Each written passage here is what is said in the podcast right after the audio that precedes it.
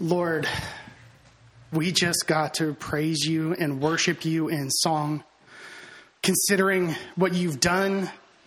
And when we get to heaven, how we get to worship you there and extol you in your majesty and in your glory. I pray as we continue uh, our worship service, as we consider your table, Jesus, as we consider your cross, that you would just receive more worship and more praise and more glory. And it is always in your great name we pray. Amen. In your Bibles to Psalm fourteen.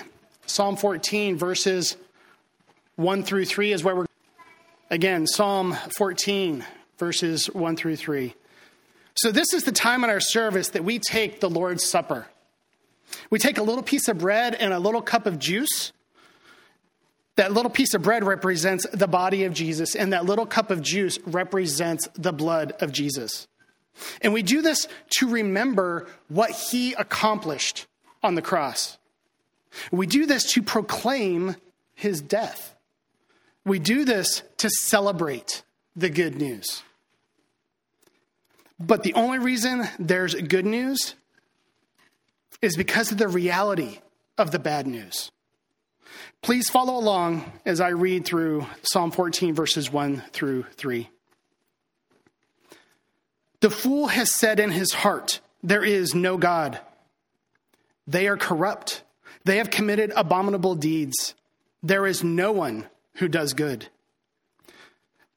The Lord Yahweh has looked down from heaven upon the sons of men to see if there are any who understand, who seek after God. They have all turned aside. Together, they have become corrupt. There is no one who does good, not even one. The fool here in verse one is not someone that simply just lacks understanding. This fool is morally depraved. This fool is wicked. And this fool is in willful rebellion against God. Verse one says that the fool has said in his heart that there is no God. Notice that it says in his heart. The fool is not willing to verbally declare his rebellion against God and his rule over the world, but the fool will act in accordance with his beliefs.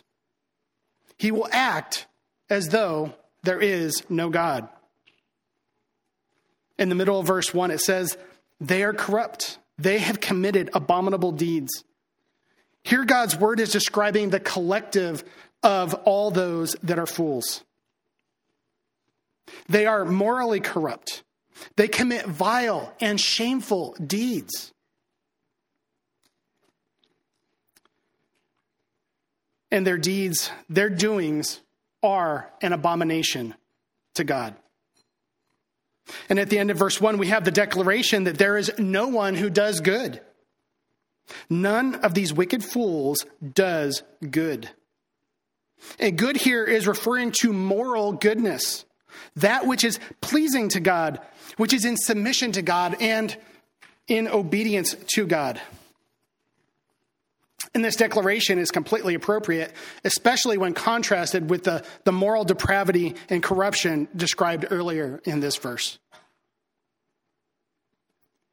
And just so that we don't think of wicked fools as some special category of people that don't do good, God, in verses two and three, is going to indict all of mankind with the same declaration.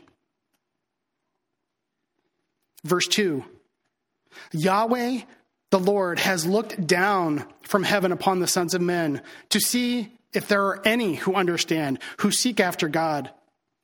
Here, the omniscient God has performed a search of all humanity to see if there are any who aren't wicked fools, if there are any who don't act as if there is no God. And the results of this search are found in verse three. They have all turned aside. Together they have become corrupt. All of mankind has turned away from God. And all of mankind has become morally corrupt and depraved. And all of this is offensive to a perfectly holy God. At the end of verse three, it says, there is no one who does good, not even one. Here we have the universal declaration about the natural state of humanity. There is not a single person who does good as God defines. There's not a single person who truly seeks God, to know God, to please God, to obey God. God knows all the deeds, all of the words, all of the thoughts, and all of the motivations of every single person. And they all miss the mark. There is nothing that natural man can do in and of themselves to please God and to be right before him. Mankind is sinful, and a just and holy response to sin is God's wrath. Every single person rightly deserves to suffer under the wrath of God forever. And they deserve to suffer because of their own sinful rebellion against God. And that is bad news for humanity. But there is good news. God saves sinners. God the Father sent his Son, Jesus Christ, to suffer in the place of sinners.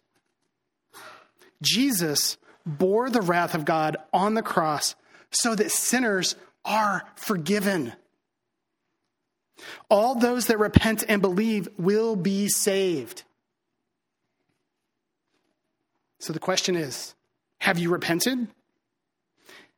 Have you had a change of mind and turned from pursuing your sin to pursuing Christ? Have you taken God at his word and trusted and believed in him?